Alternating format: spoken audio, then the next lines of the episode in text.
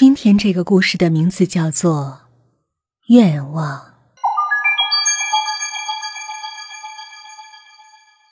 星期六，刘月决定清理下书柜，一千多本书盘踞了一面墙壁。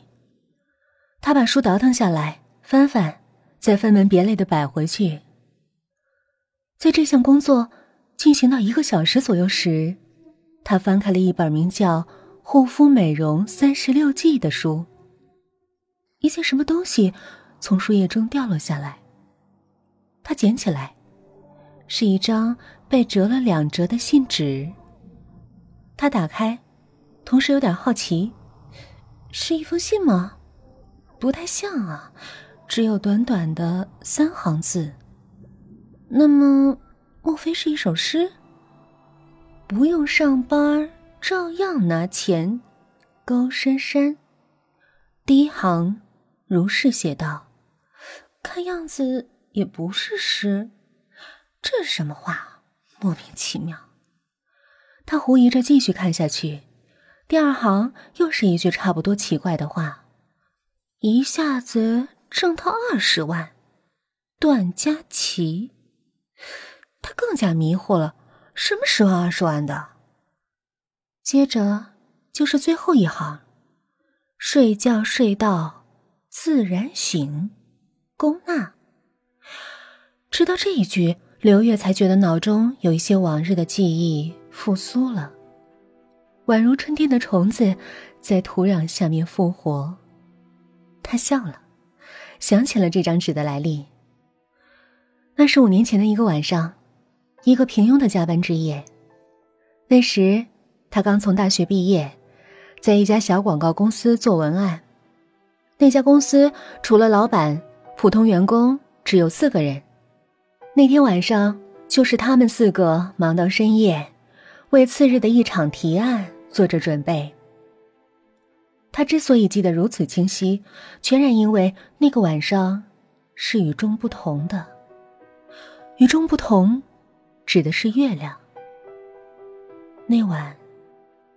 悬在夜空中的那轮圆月，不知为何，竟呈现出微微发红的颜色，就像一只布满了血丝的白眼珠。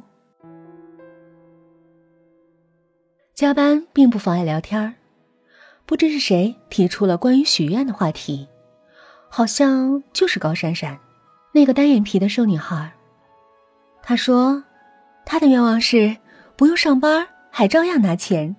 说完，他咯咯的笑起来，仿佛他不是在讲他的愿望，而是讲了个笑话。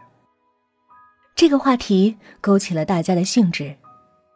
在高珊珊之后，段佳琪、龚娜还有刘月，他们都郑重其事的述说了自己的愿望。说了还不够，还都装模作样的双手合十默念了一番。刘月觉得好玩，还撕了页信纸，把每个人的愿望都记了下来。那张纸，就是刘月现在拿在手里的这一张。时隔五年，他竟然从一本书里探出头来。一定是这本书当时在办公桌上，他顺手把它夹在书页里。但是有个问题。上面怎么没有他自己的愿望？他记得自己也是许了愿的，但不知为什么没有记在上面。他努力想，自己到底许了个什么愿，想不起来，有点遗憾。他端详着这三行潦草的字迹，忽然感到这事儿挺有趣了。想想，五年前几个二十出头的年轻人一本正经的许下了他们的愿望，那么五年过去了，他们实现了吗？他找出了那个黑皮的通讯录，从几百个名字中寻觅到了高珊珊。这五年，高珊珊竟没有更换号码，因此刘月得以打通了他的电话。他们先是惊奇。欣喜，大喊大叫，然后彼此嘘寒问暖，询问这五年的情况。高珊珊的声音显得惆怅，他带来了一个不佳的消息。他说，四年前，也就是刘月离开那家公司后的四年，他在一个客户项目的执行过程中出了场车祸，断了两条腿。现在，轮椅就是他的腿，以后也将这样。刘月有些不知所措。他想象不出高珊珊坐在轮椅上的模样，她的腿曾经是那么直，那么修长。那其他人呢？他们都还好吧？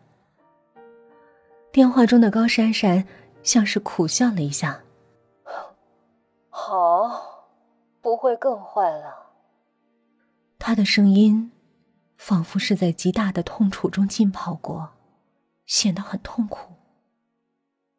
龚娜，你记得吧？客户部那个女孩，她在那场车祸中也伤得很重。还有段佳琪，那个平面设计，她最糟糕，死了。幸亏你辞职了，离开公司，要不然……高珊珊叹了口气，不再说下去。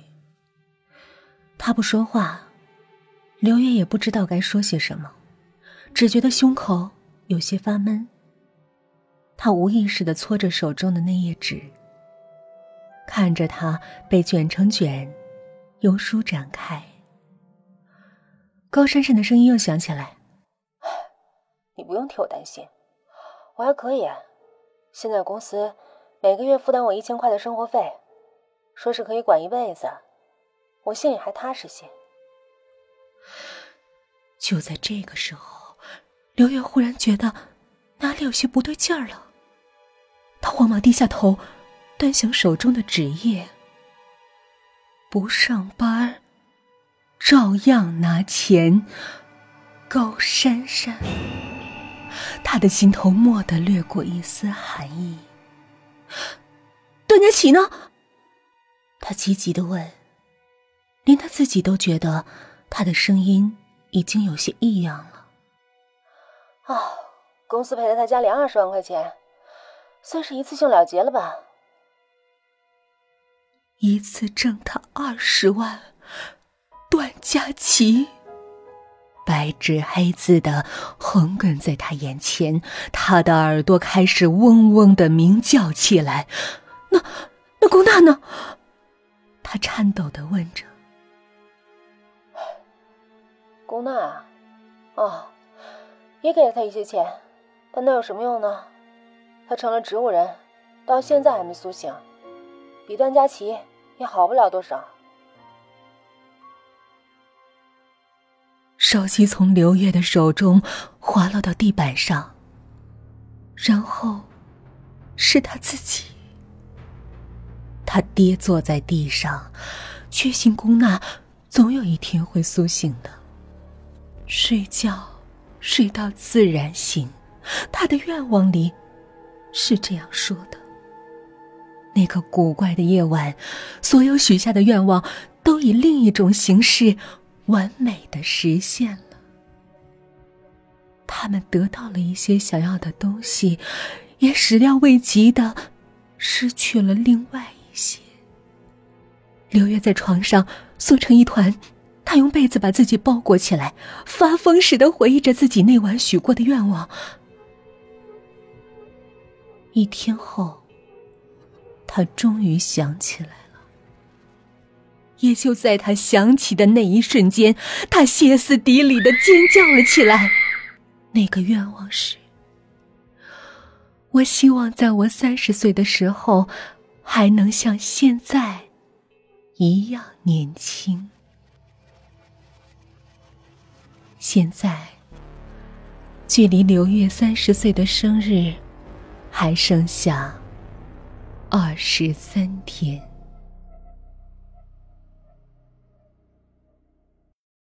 好了，这就是本期的故事愿望，我们下期见。